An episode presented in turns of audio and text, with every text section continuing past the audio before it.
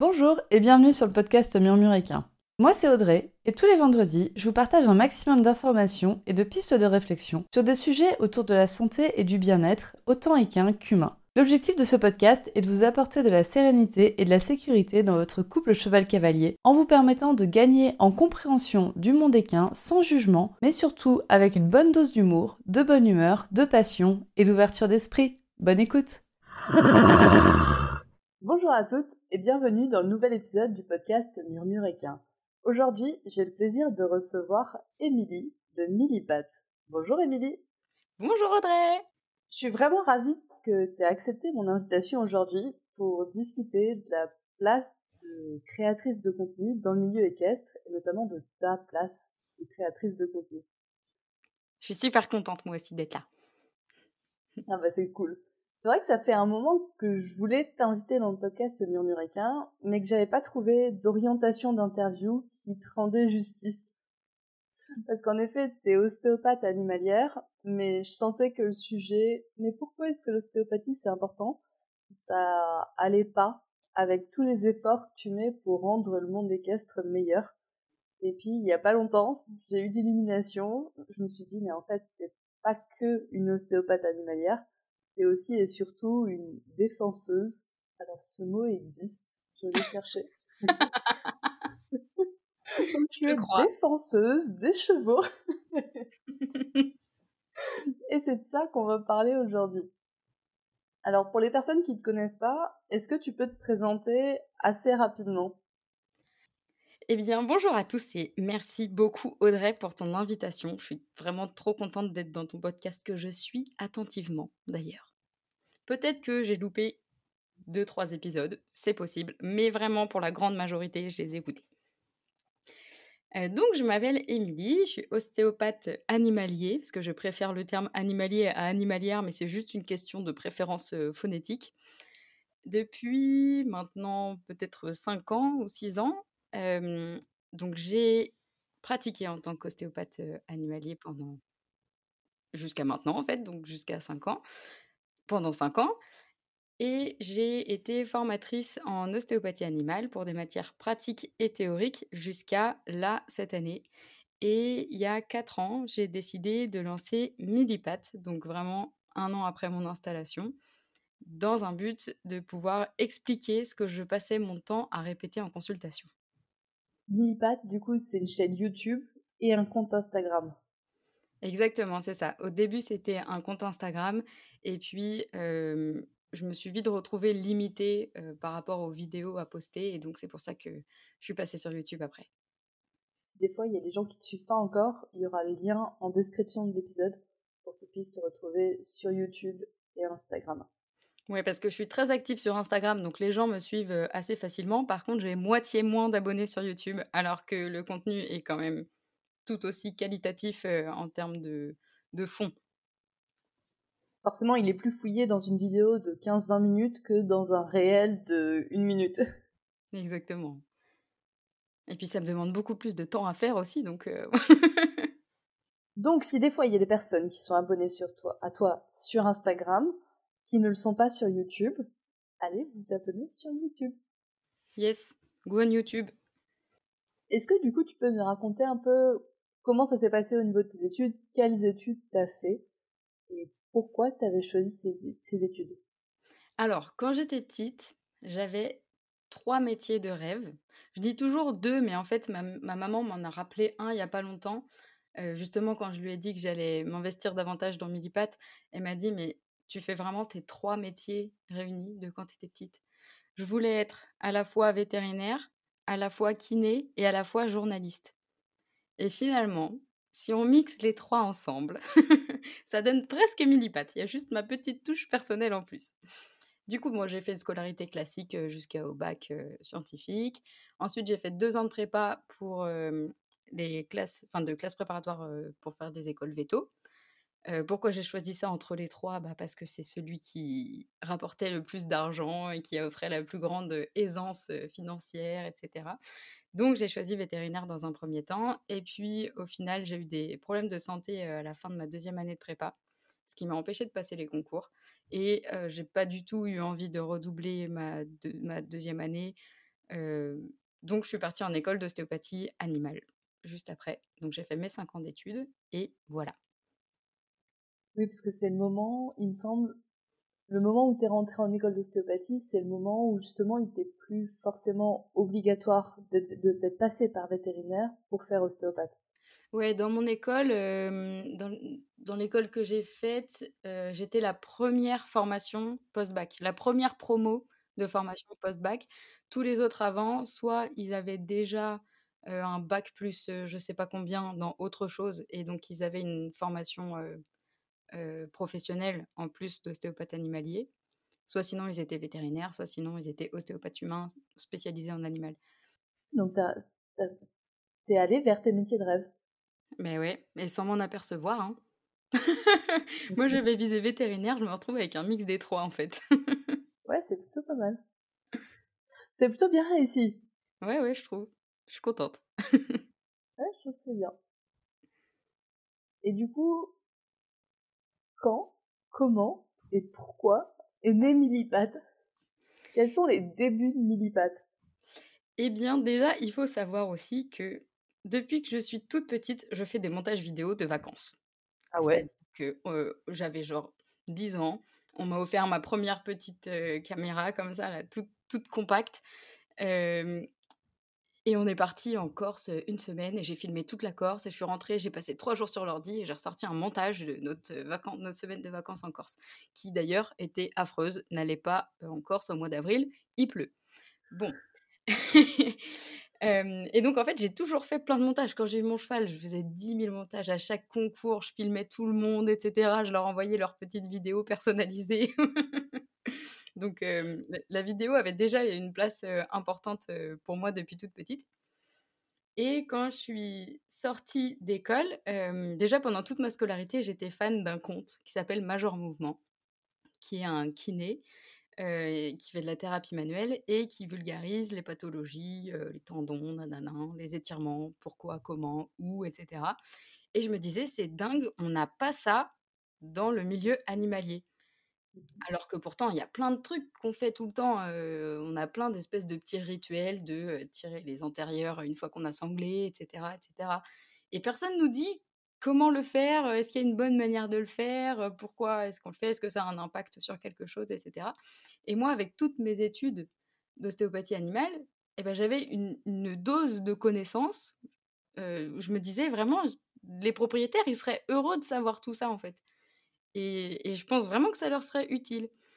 Donc ça, c'est un une première, une des premières raisons. Et puis après, en consultation, je me suis retrouvée à devoir expliquer vraiment, dans une, journée avec huit consultes, j'expliquais à cinq consultes la même chose, quoi.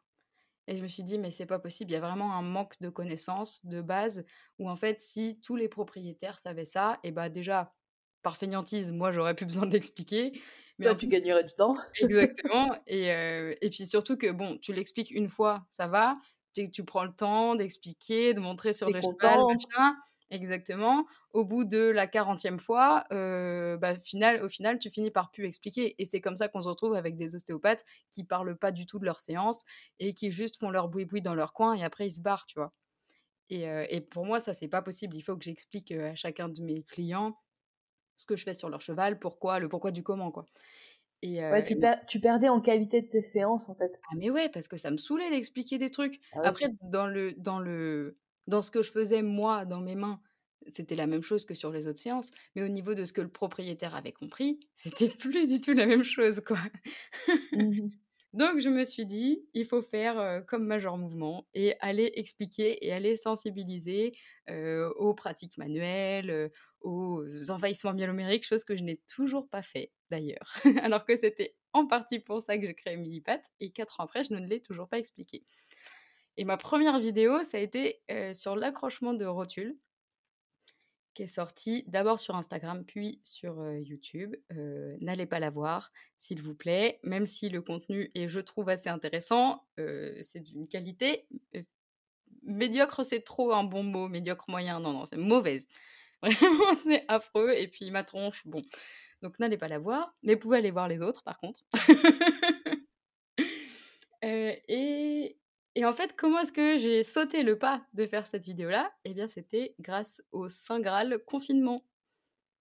C'est le, le confinement, euh, j'en pouvais plus d'être enfermée euh, chez moi dans mes euh, 25 mètres carrés en centre-ville. euh, il faisait super chaud. Premier confinement, j'ai tourné cette vidéo-là. euh, ça m'a amusé de le faire. Et donc, je me suis dit, j'ai rien à faire pendant un mois.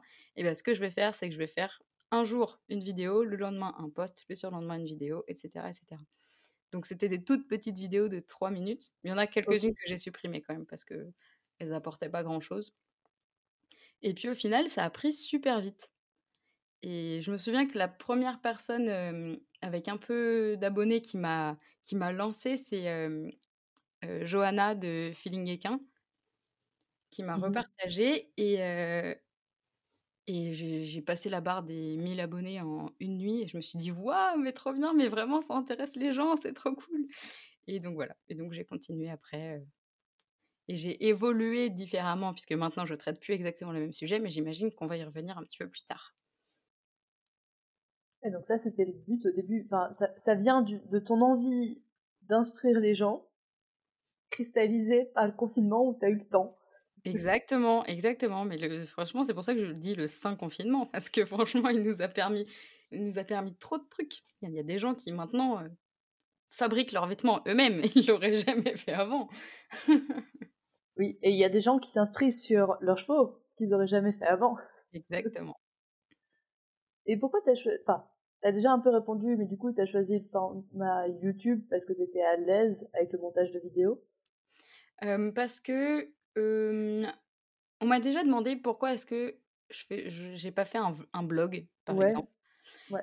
Eh ben, juste parce que moi, je suis pas consommatrice de blog. euh, j'aime pas lire sur un ordinateur. J'aime bien lire euh, des livres. j'aime pas lire sur un ordinateur.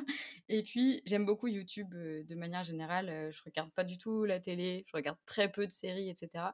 Par contre, je regarde énormément de vidéos YouTube. Et du coup, je me suis habituée à, à ce côté euh, très rythmé, on perd pas de temps, on va à l'info, et puis on met des petites blagues, et puis voilà. Ce Oui, côté- puis en même temps, tu connais les codes. Exactement. Et comment t'as fait tes premiers sujets? Je veux dire, à quel moment on se dit, bah, je vais parler de l'accrochement de la rotule C'est quand même bien spécifique. tu vois, mais tes, tes sujets, tu les choisis comment? Enfin, comment tu les as choisis au début et comment tu les choisis maintenant? Et bah en fait, au début comme maintenant, j'ai pas changé. C'est déjà, euh, j'ai toujours fonctionné au feeling, c'est-à-dire que je suis incapable de me forcer à traiter un sujet que j'ai pas envie de traiter. Et c'est pour ça qu'il y a un an et demi, euh, je suis restée peut-être six mois sans faire une seule vidéo parce qu'il n'y avait aucun sujet qui m'intéressait. Et puis, hop, du jour au lendemain, je deviens passionnée par la pyroplasmose et je fais une vidéo dessus en une nuit. et je fonctionne vraiment au, cette espèce de motivation intrinsèque où tu sais pas d'où elle vient, mais tout d'un coup elle te prend et puis il faut que tu traites le sujet euh, tout de suite maintenant. Et en général, quand, euh, quand elle me chope, je la lâche pas jusqu'à ce qu'elle donne quelque chose. Euh, et ça, c'est toujours le cas aujourd'hui. Et puis, bien sûr, c'est quand même largement influencé par les actualités. Par exemple, ma dernière vidéo dont tu parlais dans le dernier podcast sur, sur l'hyperflexion, bah, c'est parce que c'était dans les thématiques du moment et qu'il y avait le meeting international de collectif pour les chevaux qui arrivait. Donc c'était un sujet qu'il fallait traiter maintenant et, l'urgence m'a donné encore plus la motivation de le faire. Mais souvent c'est ça, l'accrochement de rotule, c'est parce que j'avais dû certainement l'expliquer à une cliente deux jours avant et je me suis dit ah mais c'est tout bête. Allez, je prends le temps de l'écrire et puis hop c'est bon en trois minutes tout le monde a compris. Ta dernière personne, ton dernier cheval avant le confinement, c'était un accrochement de la rotule. Voilà, il y a de grandes chances. Ou un message désespéré pendant le confinement. Au secours, mon cheval accroche. ouais, donc tu choisis des sujets qui t'inspirent, qui te plaisent, et selon l'actualité, en réponse à l'actualité. Ouais. Ah si, il y a une petite modification que je fais là en ce moment, c'est que euh, je diversifie un petit peu mes contenus parce qu'il y a de plus en plus de vlogs étant donné que je participe à de plus en plus d'événements. Euh, mais je continue à faire des vidéos de, de vulgarisation de pathologie.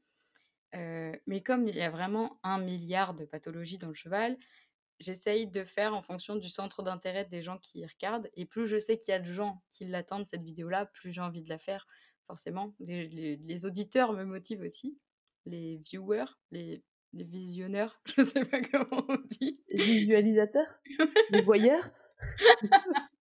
pour les gens sur YouTube qui regardent mes vidéos, quoi. Et du coup, ce que j'ai fait, c'est que dans ma vidéo sur la fourbure, j'ai demandé à ce que ils mettent en commentaire la prochaine pathologie qu'ils aimeraient que je vulgarise. Et je me suis engagée à faire la vidéo la plus likée.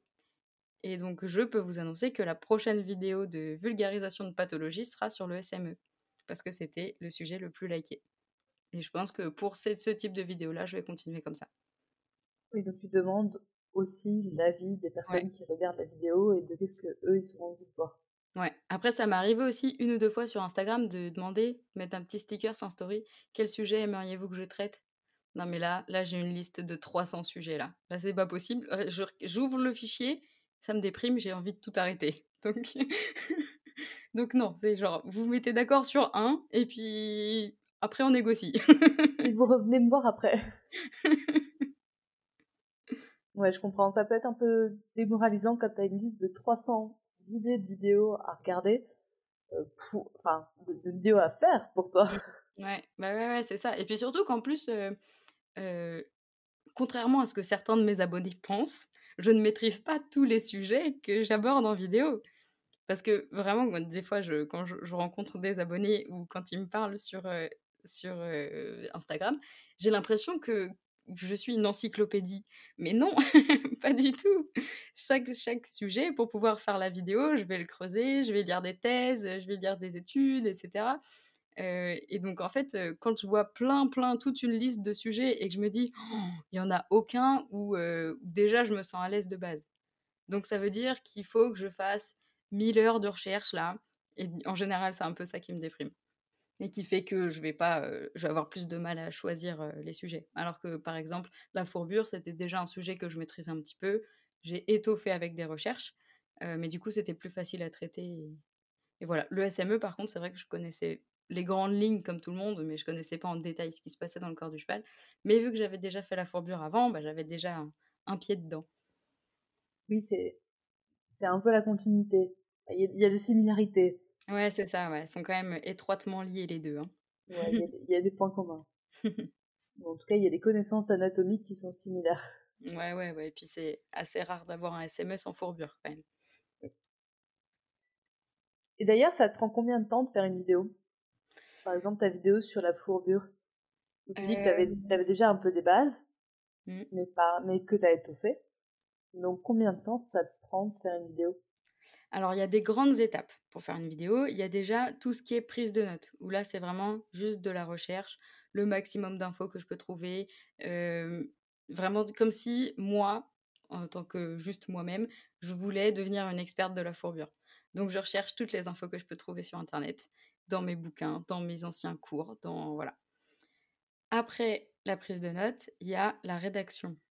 Donc c'est là que je structure, que je choisis dans quel ordre je vais aborder le, sujet, quel chapitre je vais faire, quelle blague je vais pouvoir rajouter et où. En général, elles viennent plutôt instinctivement, mais, mais c'est important de mettre un petit peu d'humour pour pas que le sujet soit trop pompeux. Ensuite, il y a le tournage. Ah oui, j'ai pas dit le, temps que ça me prend. La recherche, en général, ça doit me prendre peut-être entre 6 et 7 heures, je pense. Euh, la rédaction, peut-être 3 à 4 heures. Euh, le tournage, ça me prend 2 heures. Même pour une vidéo de 10 minutes. hein. Parce que que, tes vidéos, tes vidéos sont d'une durée de 15 à 20 minutes, je crois. ouais, c'est ça à peu près, ouais. Une des plus longues doit faire une demi-heure. Je crois celle sur le pied, elle est assez longue. Ouais, les deux sur le pied, elles sont assez longues, mais oui, c'est ça. J'essaye, euh, j'essaye d'être entre 10 et 20 minutes, mais c'est pas toujours euh, simple. Parce Mm. que je sais que 20 minutes, c'est long à regarder. mais bon, il y a des trucs tellement intéressants des fois que je peux pas trop couper. Euh, et donc le tournage, euh, même pour une vidéo de, de 10 minutes, moi je vais avoir un rush, donc le- juste ce que j'ai filmé avec ma caméra, qui va durer peut-être 40 ou 50 minutes. Et c'est après le montage qu'elle fera que 10 minutes. Et il y a aussi tout le temps d'installation, le- d'installer les lumières, d'installer le décor, parce que on dirait que c'est spontané comme ça, que juste je prends ma caméra, je prends un trépied et je filme. Mais non, je change les cadres de mon salon pour que ce soit raccord avec Minipat. et puis ouais, le réglage de la lumière et tout. et ensuite ranger, ce qui prend autant de temps. Donc c'est pour ça, deux heures de montage, de tournage à peu près. Et puis le montage, ça dépend vraiment des vidéos. mais en moyenne, ça me prend deux jours de travail, donc dans 14 heures si on, dit que je fais des journées de 7 heures. Ouais, donc là, t'arrives presque à 5 jours. Ouais, bah je, je, je peux pas faire. Enfin, je, pourrais faire une vidéo par semaine si j'étais à temps complet dessus. Après, je pense qu'il y a aussi des choses où je pourrais gagner en efficacité. Évidemment, le montage, je suis pas monteuse pro, quoi. J'ai fait une formation de deux jours avec des monteurs YouTube, ça fait pas de moi une professionnelle, quoi. et puis, il y a aussi un autre truc qu'on oublie souvent, c'est toute la partie création de vignettes, les miniatures là sur YouTube, mmh écrire la description, trouver un titre, partager sur les réseaux sociaux, et ça, ça te prend facile une heure et demie en plus, quoi. Donc, mmh. quand tu exportes la vidéo et que tu te dis Ah, ça y est, c'est fini. Non, non, non, c'est encore loin d'être fini. Il va falloir encore montrer la vidéo publique. ouais, ouais, ouais, c'est clair, c'est long. Ouais, donc t'arrives vite, comme dit, sur une semaine de travail ah pour sortir une vidéo. C'est ça, c'est ça. Et c'est vrai que. Enfin, des fois, je me dis, «Oh, si juste je faisais des vidéos divertissement où je vais juste montrer quand je vais promener mon cheval, ça serait tellement plus simple. Oui, mais c'est pas moi. Moi, j'ai fait ça pour instruire. Le but de toutes tes vidéos, c'est d'instruire les personnes. pour la majorité, oui, vraiment, peut-être 85% de mon contenu, c'est essayer d'apporter des connaissances supplémentaires aux gens. Et en fait, je dirais même plus que de la connaissance, de la compréhension plutôt que de la connaissance. Parce que moi, je m'en fiche que à la fin de la vidéo, les personnes qui l'ont regardé, je prends l'exemple de l'accrochement de rotule parce que c'est celui dont on parlait, donc c'est lui qui me reste à l'esprit. Et du coup, évidemment, tout le monde va aller voir cette vidéo catastrophique. Non, mais on a parlé de la fourbure et du pied aussi. Ah ouais. oui, bah le pied, très bon exemple. Enfin non, parce que c'est que de l'anatomie. Non, vraiment, l'accrochement de rotule, c'est le, meilleur exemple. je m'en fiche que les gens ils retiennent que le ligament qui est responsable, c'est le ligament patellaire médial. Et qu'ils se rappellent du nom, du relief, du condyle, du machin. Je m'en fiche complètement. Ce que je veux, c'est qu'ils comprennent le mécanisme.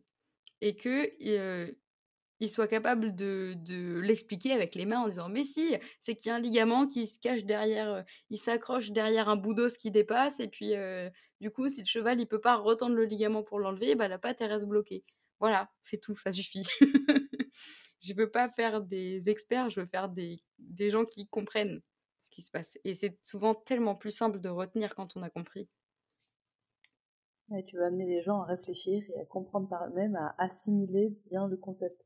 Bah ouais, c'est ça. Si juste on balance des cours théoriques chiants, personne ne retient rien, quoi. Et toute cette pédagogie que tu as justement pour faire apprendre aux gens, tu, tu l'as eu comment? Mmh. Parce bah que je trouve que tu es très bonne en vulgarisation, c'est-à-dire justement de faire comprendre des concepts compliqués et de les faire comprendre à des gens qui n'ont pas de notion dans ce concept, qui n'ont pas de connaissances dans ce concept. Bah déjà, ça me fait très plaisir. Merci beaucoup. euh, je sais pas, je sais pas trop. je pense que c'est juste ma maman qui m'a expliqué comme ça depuis que je suis toute petite. Et... Parce que moi, je suis née dans une famille de biologistes, déjà. Donc, je baigne dedans depuis que je suis toute petite. à 6 ans, je savais déjà ce que c'était qu'un ARN. Donc, voilà mais parce que ma maman m'a tout vulgarisé et tout expliqué super simplement. Je pense que ça vient d'elle. Hein. Merci maman.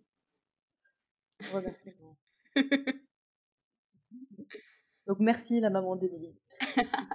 si elle écoute ce podcast, merci à elle de nous avoir euh, donné Émilie. et sa pédagogie.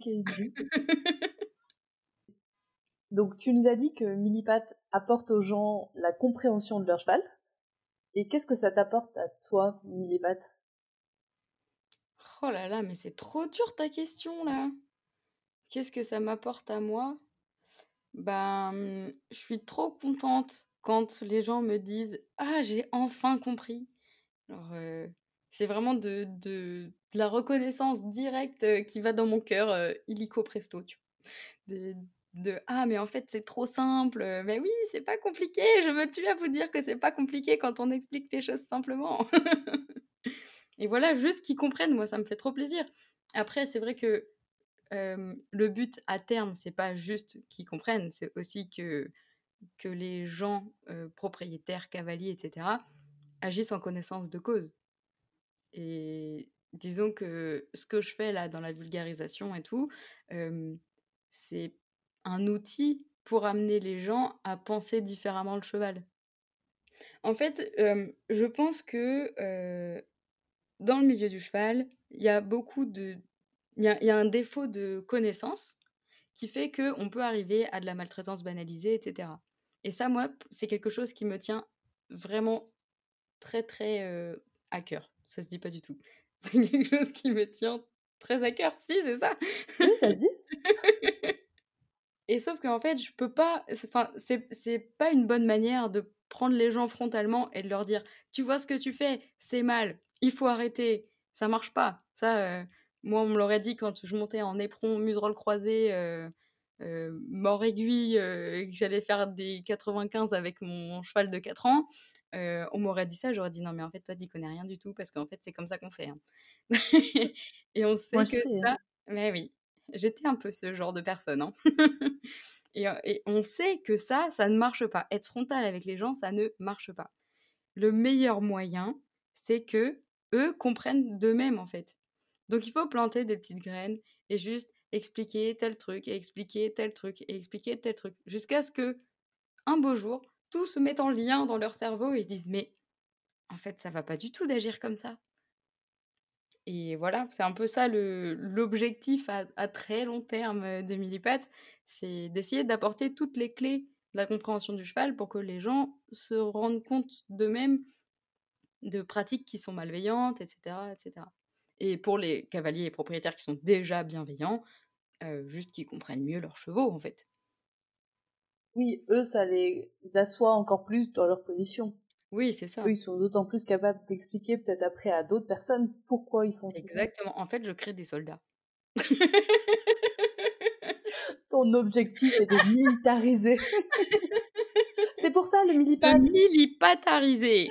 C'est pour ça le Milli!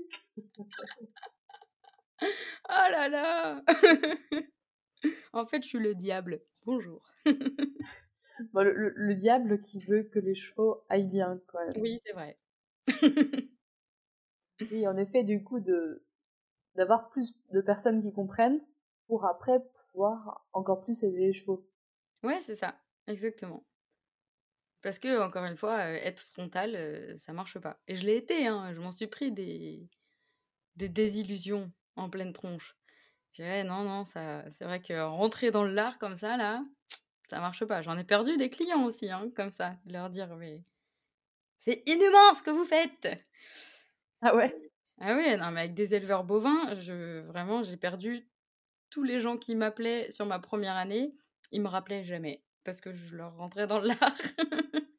Parce qu'un peu trop franche, heu, je suis très, très empathique, heu, vraiment avec les animaux, heu, avec les humains aussi, mais quand c'est des pas gentils, bof. Mais avec les animaux, je suis vraiment très empathique et mmh, alors je parle pas de tous les éleveurs, hein. Il y a vraiment des éleveurs qui sont top avec leurs vaches. Là, je parle de moi, les vilains méchants les vilains méchants pas beaux que j'ai rencontrés, dans ma vie d'ostéo. Et voilà pourquoi, et donc j'ai remarqué grâce à ces gens-là qu'être frontal n'amène à rien. Donc je prends le je prends la route, parallèle. Ah, quand est-ce qu'on verra une vidéo sur les vaches? Heu, bah, je sais pas si on verra une vidéo sur les vaches, je sais pas si ça va intéresser grand monde de de ma communauté. Pourtant, franchement, les vaches, tellement sous-cotées, la vache. C'est aussi mignon qu'un cheval, quoi. C'est vraiment, heu c'est trop gentil. D'ailleurs, si vous si vous avez besoin d'être convaincu de ça, je vous conseille d'aller voir le compte, heu, d'Éthodiversité. Vous allez tomber amoureuse des vaches. Ça, c'est sûr. Oui. Et surtout des grandes méchantes salers. Non, du coup on va revenir, on, repart du milieu bovin pour retourner vers le milieu équestre. Quelle place est-ce que tu penses que Millipat a dans le milieu équestre justement pour essayer de convaincre les cavaliers et les propriétaires de faire le bien pour leurs chevaux? Et quelle place tu aimerais que Millipat ait bah, mmh, pour l'instant, je sais pas si ça a une grande place, vraiment, définie, hein.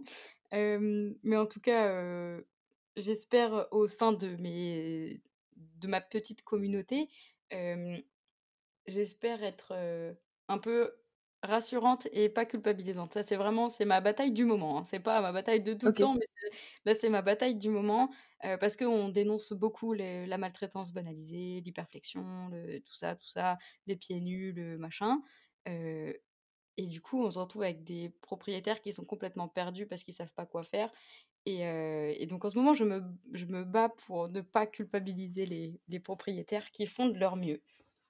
Oui, parce qu'après, du coup, ils osent pas demander de l'aide? Bah oui, c'est ça. Et Ils ont tellement peur de demander de l'aide. En fait, j'aimerais bien. Ah j'avais jamais réfléchi à cette question comme ça, mais j'aimerais bien que Millipat ce soit une safe place pour les humains bienveillants et pour les chevaux. Si les chevaux avaient Instagram, je pense qu'ils aimeraient bien me suivre. Donc, ton objectif est de créer un Instagram pour les poneys C'est une technologie entière à développer, là. Hein. ouais. Il y a vraiment quelque chose à faire. ouais, donc du coup, d'être, euh, d'être comme tu dis, une safe place, c'est-à-dire que les gens se sentent en, sécurité quand ils sont sur, le, sur ton compte et qu'ils se sentent en sécurité en discutant avec toi, en discutant avec d'autres personnes qui sont sur ton compte. Mmh.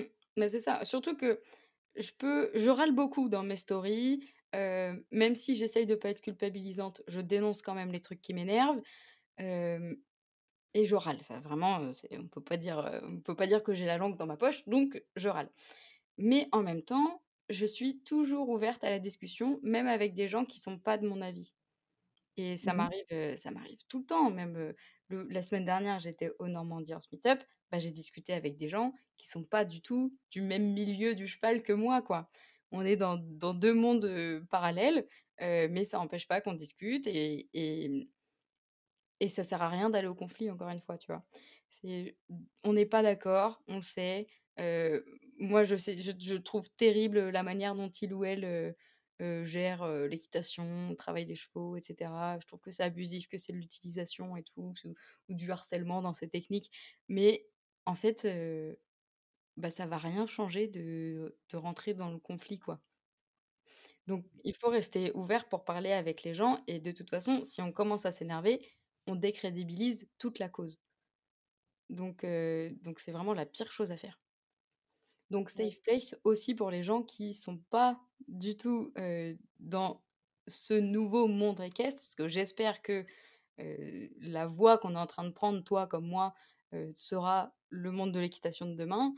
mais en attendant, bah, tout ce qui est au niveau équitation classique, etc., il faut qu'on soit accueillant et bienveillant pour ces gens qui arrivent, ces gens qui cherchent, qui se posent des questions. S'ils nous voient comme des Amazones avec du sang qui coule de la bouche parce qu'on vient de manger des cavaliers à éperon, ils vont certainement pas avoir envie de rejoindre notre cause, quoi. Ils vont même pas avoir envie de réfléchir ah bah à, la rejoindre. Bah oui. Et puis en plus, franchement, c'est tellement plus compliqué d'être un propriétaire bienveillant que d'être un propriétaire d'équitation classique. Un propriétaire ignorant, en fait. Mais oui, c'est ça. C'est tellement plus compliqué de réfléchir, de se poser tout le temps la question. J'ai une, très très bonne copine à moi qui s'appelle euh, Angélique Rock, donc c'est aka Rock euh, Horsemanship euh, sur Instagram, qui passe tout son temps avec moi quand je vais à des salons ou des trucs comme ça. Et en fait, on en parlait en revenant du Normandie Horse Meetup, et elle me disait, en fait, depuis qu'on connaît les signaux de douleur, les signaux d'inconfort, etc. Mais notre vie est un fléau, quoi. C'est mmh. vraiment, on est tout le temps en train de se poser un milliard de questions. Mais pourquoi il a la paupière relevée? Et là, pourquoi est-ce qu'il a ça? Et là, pourquoi est-ce qu'il a ça? Peut-être trop, tu vois. Oui, on tombe dans l'autre extrême. Mais oui, on tombe de, l'extrême, je ne savais pas voir mon cheval, à je le vois, et du coup, je culpabilise à mort. Mais oui, tout à fait. Et tu vois, au point que des fois, tu te poses la question de Oh la vache, en fait, c'était mieux quand je savais pas tout ça, quoi. Mmh. Genre l'ignorance était plus facile. Et puis je m'amusais, j'allais en concours tous les week-ends et puis, voilà. Ça m'éclatait. Bah ouais, Moi, je m'amusais, j'avais l'impression que mon cheval s'amusait, tout était bien. exactement. Et après, on peut trouver un équilibre. Mais c'est ce que je recherche tous les jours. C'est ce que tu recherches personnellement? Ouais, mais tu recherches aussi ça enfin, avec ton cheval. Tu nous en as Ah pas bah oui, parlé oui, oui. ton cheval. Et bah, il s'appelle Trésor. C'est pas Oh, moi qui ai choisi le nom, calmez-vous. j'ai pas ton petit trésor? Ah mais si, c'est mon petit trésor. C'est mon petit trésou même. Trésou. Heu, ouais, bah, c'est un trotteur, heu, de 2007, donc ça fait quel âge 2007? Ça fait 16 ans. Moi, j'ai arrêté 16 de compter j'ai arrêté de compter à 5, à peu près. Ah ouais, arrêté tôt. Après ça, il vieillissait trop vite. Et donc je suis sa partenaire de vie depuis 2010, donc ça fait un petit moment maintenant. Heu, 13 ans, ouais et ben, on a fait des concours, il a été ferré des 4 pieds en mort, avec les éperons et le noseband et tutti quanti et puis, maintenant, il est monté une fois par mois, voire une fois toutes les 8 semaines parce qu'il est trop gros et qu'il faut qu'il fasse un petit peu plus de sport. Heu, parce que j'ai pas le temps de le sortir en main autant que je voudrais, donc heu, je me suis, heu, résolue à monter dessus pour, pouvoir faire un peu plus de cardio. Il est pieds nus, sans mort, je l'ai dit, il vit sa meilleure vie de cheval, il m'accueille au pré avec des qui réveillent tout le quartier, chose qu'il faisait pas du tout avant. Donc heu, ouais, il vit sa meilleure vie de cheval, mais évidemment que moi, ma vision de l'équitation et ma place dans l'équitation et tout, c'est ça change tous les jours. Ça change au fur et à mesure des connaissances que que j'emmagasine, en fait. Donc la, la place des personnes, enfin, les personnes qui voient tes vidéos, leur place va aussi changer au fur et à mesure des connaissances qu'elles vont acquérir.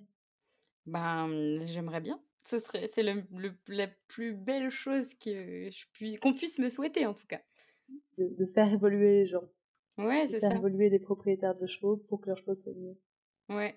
Même si je les connais pas, moi, je souhaite le bonheur de tous les chevaux. Coucou la bisounours. Je Mais c'est très, très sincère. Je veux que tous les poneys soient bien dans leur pré. Oui, je veux qu'ils soient tous heureux. Je comprends, chez une bisounours pareil. J'aimerais tellement que que tous les chevaux, ils quand ils voient leur propriétaire arriver, ils se disent: «Oh waouh, je veux passer un trop bon moment, elle va me faire des gratouilles, on va jouer, on va s'amuser tous les 2. Ça se trouve, on va galoper super vite et aller sauter des obstacles et ça se trouve, on va faire une balade en main et puis après on va courir dans un champ» et et mais que tous les chevaux, quand ils voient leur propriétaire arriver, se disent: «Oh, «Je vais passer un trop bon moment» et ça va être un moment de partage et pas juste un moment où ils donnent. Et et je rêve que ça soit la vie de tous les chevaux, ça. Ouais, moi, moi, je rêve que tous les chevaux soient capables de faire ce que eux ils ont envie. Tu qu'ils aient le corps, qu'ils soient capables de faire ce dont ils ont envie. Et l'esprit aussi, hein, la quantité de chevaux en résignation acquise, heu, quelle horreur. oui. Qu'ils aient, l'envie quand même de faire ce qu'ils ont envie. Est-ce que tu as déjà fait un podcast sur la résignation acquise? Non, je ne pense pas. Eh Je bien, crois je soumets, heu, je soumets cette proposition au vote du public. Très bien. Je, je soumettrai la proposition sur la résignation acquise. Être très intéressant. Très intéressant. C'est quelqu'un qui a fait sortir son cheval de la résignation acquise. Bah, moi, Trésor, il était clairement résigné, hein. J'allais dire moi avec Alpha, ouais, en fait. Bah, ouais. Mais en fait, ouais, c'est beaucoup de chevaux, heu, montés en équitation classique, sauf ceux qui ont vraiment des très gros caractères de base et qui arrivent à passer outre, heu, toute le la pression qu'on leur met dans tous les sens. Mais, et tu et tu vois, même aujourd'hui encore, je me pose toujours la question quand je monte sur Trésor. Bon, alors j'avoue qu'en 2 ans, je suis montée 4 fois dessus, hein. J'ai dit une fois toutes les 8 semaines, mais Ouais, Là, on vient de passer de une fois par mois à quatre fois en deux ans. Non, mais c'est parce que pendant 1 an et demi, c'était 0 et là, c'est j'ai fait un petit peu plus parce qu'il était gros et que j'avais pas envie qu'il qu'il devienne fourbu. On a fait quatre fois en six mois, quoi. Oui, c'est ça, à peu près et bah, tu vois, mais je lui ai appris le premier truc que que je lui ai appris en remontant dessus, c'est le stop button, le fait qu'ils viennent toucher Ouais. mon pied pour me demander de descendre. Et ça, il l'a très très vite compris. Et d'ailleurs, en général, les chevaux, quand ils le comprennent, euh, ce truc, euh, ils testent beaucoup pour dire «Eh, c'est vrai, ça marche, c'est vrai, ça marche». Ça, mais toute ma vie, euh, je savais pas comment la faire descendre et en fait, il y avait juste un bouton, c'est ouf. et je comprends, je serais pareil à sa place. Non, mais moi, l'autre jour, enfin, je lui ai aussi appris au mien. Et en fait, je, je discutais avec quelqu'un. Il m'a touché le pied une fois. Vu que j'étais en train de discuter avec quelqu'un, j'ai j'ai T'as pas fait pas vraiment remarqué. Il m'a touché le pied une deuxième fois. Et la troisième fois, il m'a mordu la cheville. Ah ouais?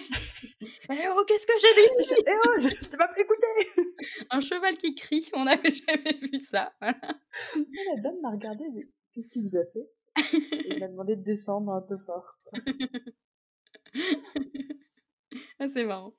Et donc, du coup, euh, ouais, je lui, ai, je lui ai appris le stop button, mais malgré tout, à chaque fois que je monte dessus, je passe mon temps à me dire est-ce qu'il accepte que je sois sur son, sur son dos? Parce que vraiment, ça le dérange pas que je sois sur son dos et qu'il est OK pour qu'on aille faire une balade Ou est-ce qu'il me laisse monter sur son dos parce que c'est comme ça?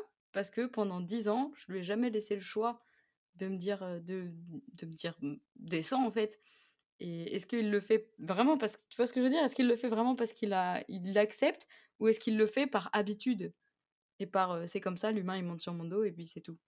Et- de mon expérience, tu deviendras de plus en plus confiante au fur et à mesure où il te dira stop. ah bah oui, mais tu vois même la dernière fois, je me suis pas posé la question une seule fois parce que quand on trottait, il était les oreilles en avant, il était trop content et tout, vraiment une attitude de cheval euh, content et en même temps à l'écoute, pas dans la fuite et euh, et je- et j'en ai pleuré hein, pendant ma balade en me disant la vache, là j'ai vraiment la sensation qu'il est content qu'on trotte ensemble dans nos chemins en herbe là.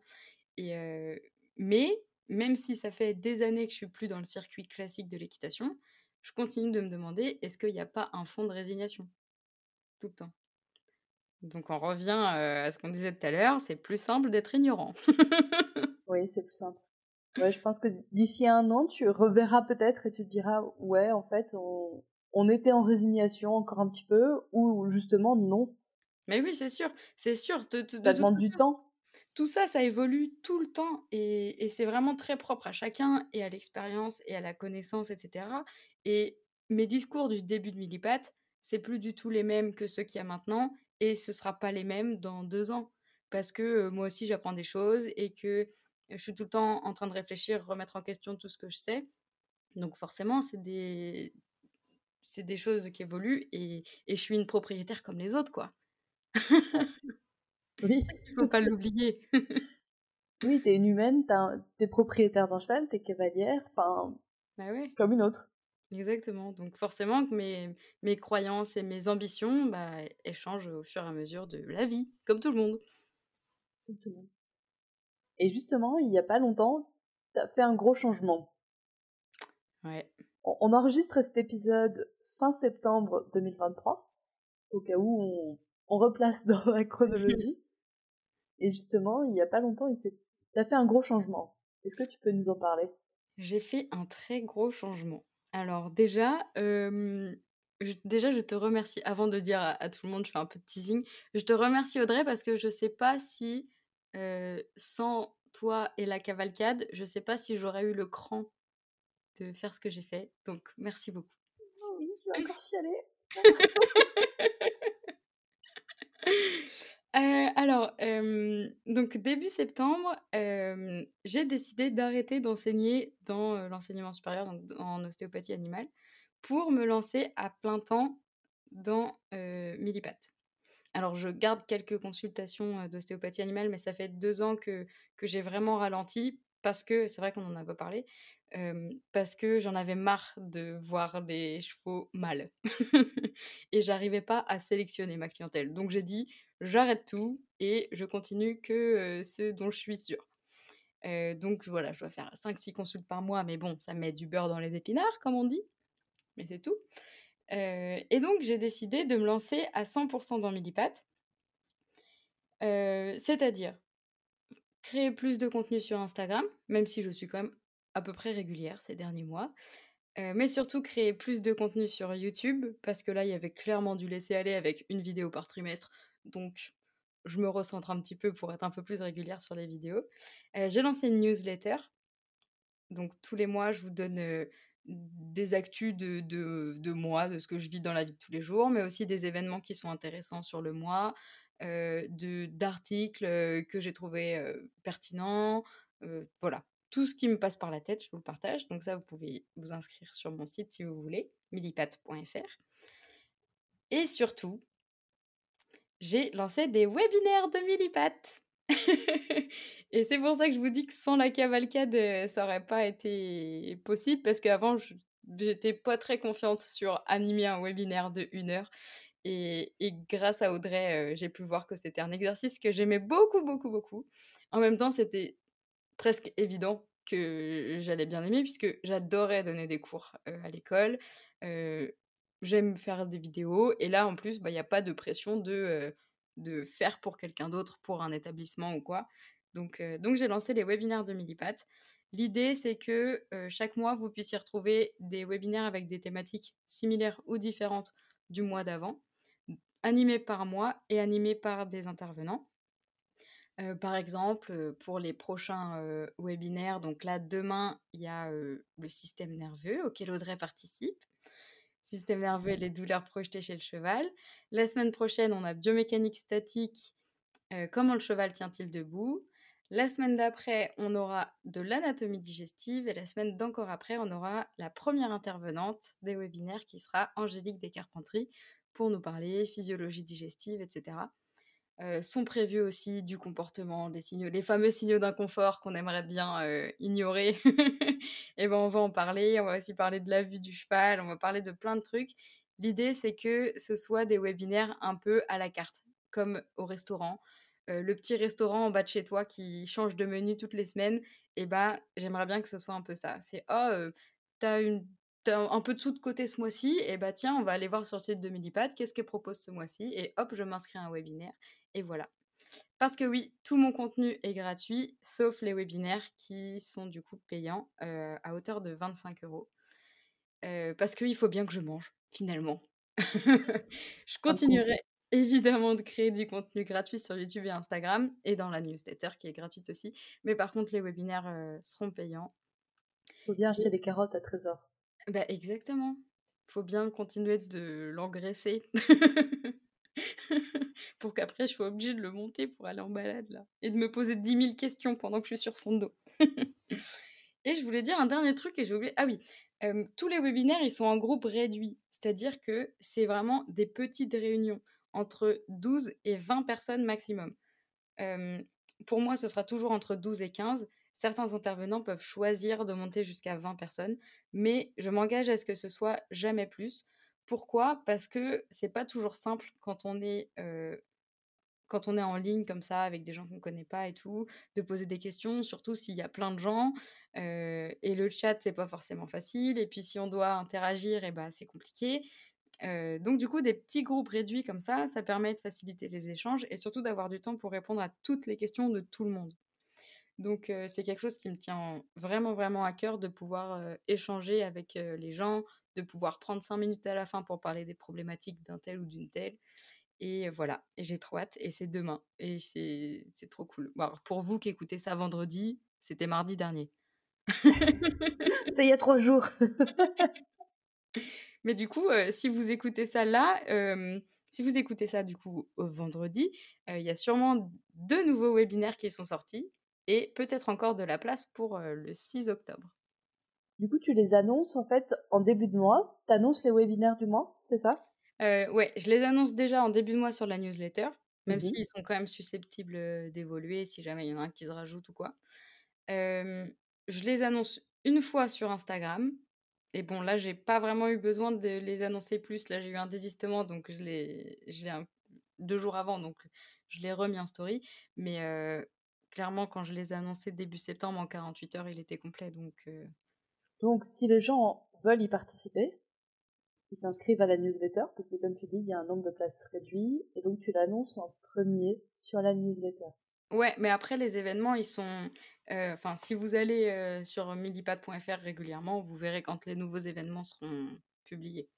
Et si vous avez une mémoire de poisson rouge, et que vous avez besoin de recevoir un truc, comme moi. Tout à fait. si vous avez besoin de recevoir un mail. Un petit mail de rappel, la newsletter est faite pour ça. Pas que, mais en partie. En partie pour ça. En effet, tu partages d'autres euh, news dans ta newsletter. Ouais, aussi mon cheval, mes chats, euh, les événements, euh, autant des, des, mmh, des, webinaires sur d'autres plateformes. je mets en avant d'autres plateformes. voilà, je partage tout, un peu tout ce que j'aime et tout ce que je trouve un peu lourd à mettre sur Instagram, mais qui, qui, est quand même sympa à savoir pour les gens qui ont envie de me suivre d'un peu plus près. Oui, des choses qui se disent pas en deux stories, quoi. Ouais, c'est ça. Et des trucs où j'ai pas envie d'en faire une vidéo, quoi. des choses trop longues pour être mis en story et trop courtes pour être en vidéo. Après, j'ai pas encore testé et je pense que je vais le faire au mois d'octobre. Hein. Mais je pense que la newsletter, c'est aussi un bon moyen de dépasser un peu les limites que j'ai fixées à Insta. Tu vois, le fait de râler, oui, mais pas trop et quand même garder de la distance et pas faire de conflit d'intérêts, nanana, et, et, être politiquement correct, en quelque sorte. Ça, c'est les limites que tu t'es mises sur Instagram. Ouais. Et je pense que, enfin, en tout cas, c'est ce que je me suis dit en créant la newsletter, que j'allais passer un, plutôt à travers ces barrières-là et, d'être un peu plus franche et, parce que, tu sais, même quand... si je veux vivre de Millipat, il faut quand même que je me fasse pas trop d'ennemis, tu vois? Je veux dire, pas trop d'ennemis dans les personnalités influentes ou dans les marques, etc. etc. Donc, il y a des choses que je peux pas forcément dire en story, même si j'aimerais. Souvent, j'ai des, mmh, des, abonnés qui m'envoient des réels d'un d'une écurie. Alors, je vais pas dire les noms parce que là, pareil, même problème, mais c'était juste après ma vidéo sur l'hyperflexion, on m'envoie un réel d'une super école d'équitation basée sur le comportement et tout, vraiment avec des méthodes que j'aime beaucoup et tout, et le cheval en hyperflexion pendant tout le réel. Et je me dis, bah ça, franchement, c'est nul parce que le compte Insta est trop bien et il y a vraiment plein de choses à apprendre. Et oui, ce réel-là, ça fait partie des choses que j'aurais dénoncées habituellement, mais là, je le fais pas parce que tout le reste du contenu est tellement qualitatif.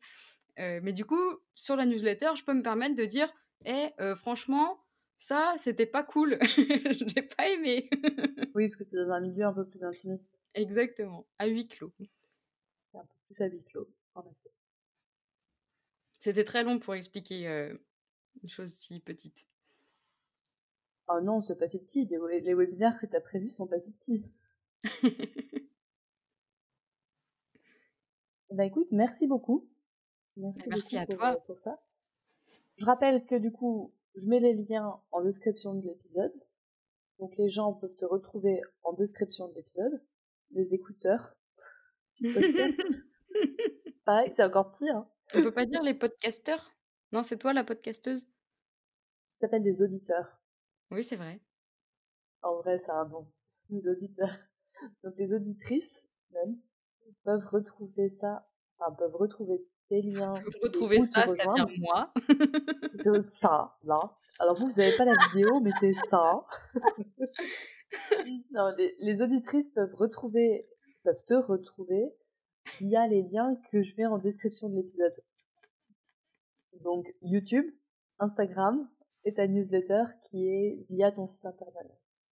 Eh ben écoute, merci beaucoup Émilie pour cet échange. Merci à toi, c'était trop cool. Merci pour ton temps. Oh, si je choisis des mots compliqués en plus. Authenticité le mot. Oui, c'est ça. Merci pour ton authenticité.